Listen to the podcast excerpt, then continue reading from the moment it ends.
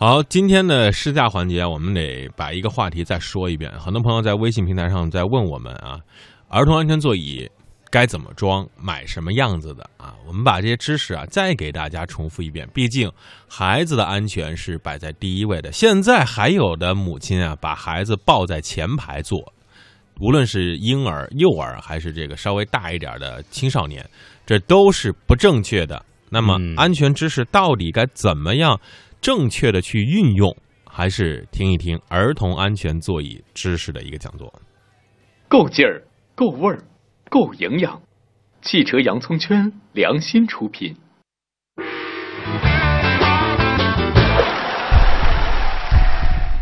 就在前一阵，聪哥看到这样一个新闻：郑州一辆 SUV 撞上隔离墩。孩子母亲当时坐在副驾驶上，怀抱一名儿童，后排一家人抱着另一个儿童，结果母亲和两个孩子均当场死亡。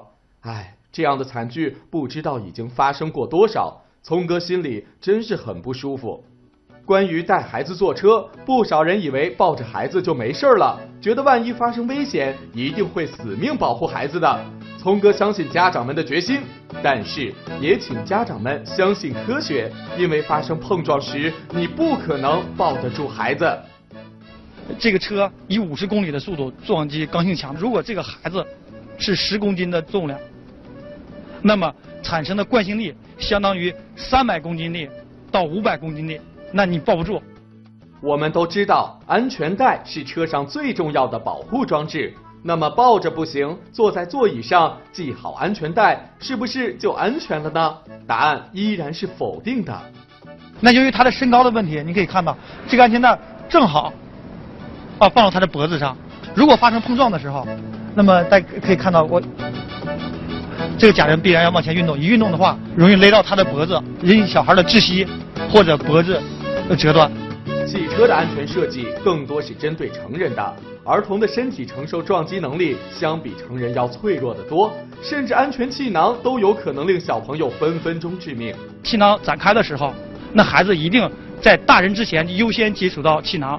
气囊以每小时三百公里的速度展开，孩子由于身高问题啊，要比这个大人呢要低一点。那么气囊展出的过程中，它直接冲击的是孩子的头部。所以带孩子坐车一定要使用儿童安全座椅，它能在发生碰撞时牢牢固定住孩子，很大程度上避免孩子受伤。很多国家和地区已经把儿童乘车使用安全座椅列为强制性法规。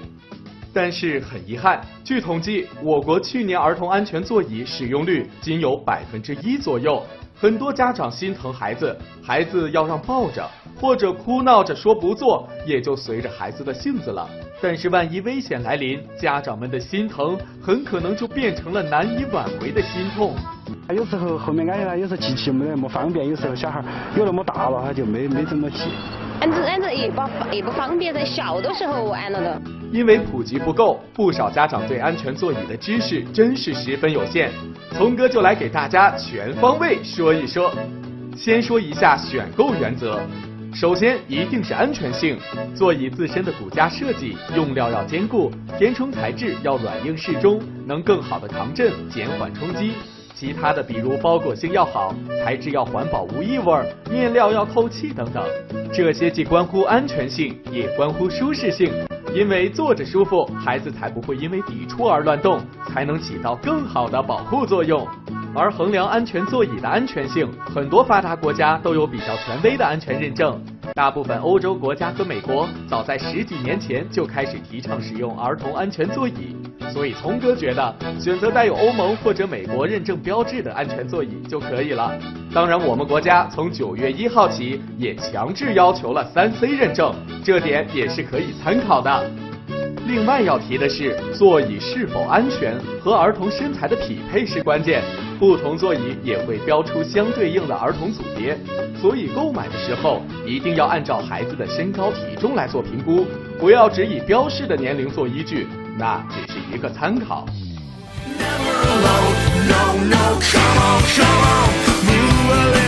好，安全座椅非常必要，有孩子的家长们在车上必须配备安全座椅。这是不用考虑的啊，是法律规定的。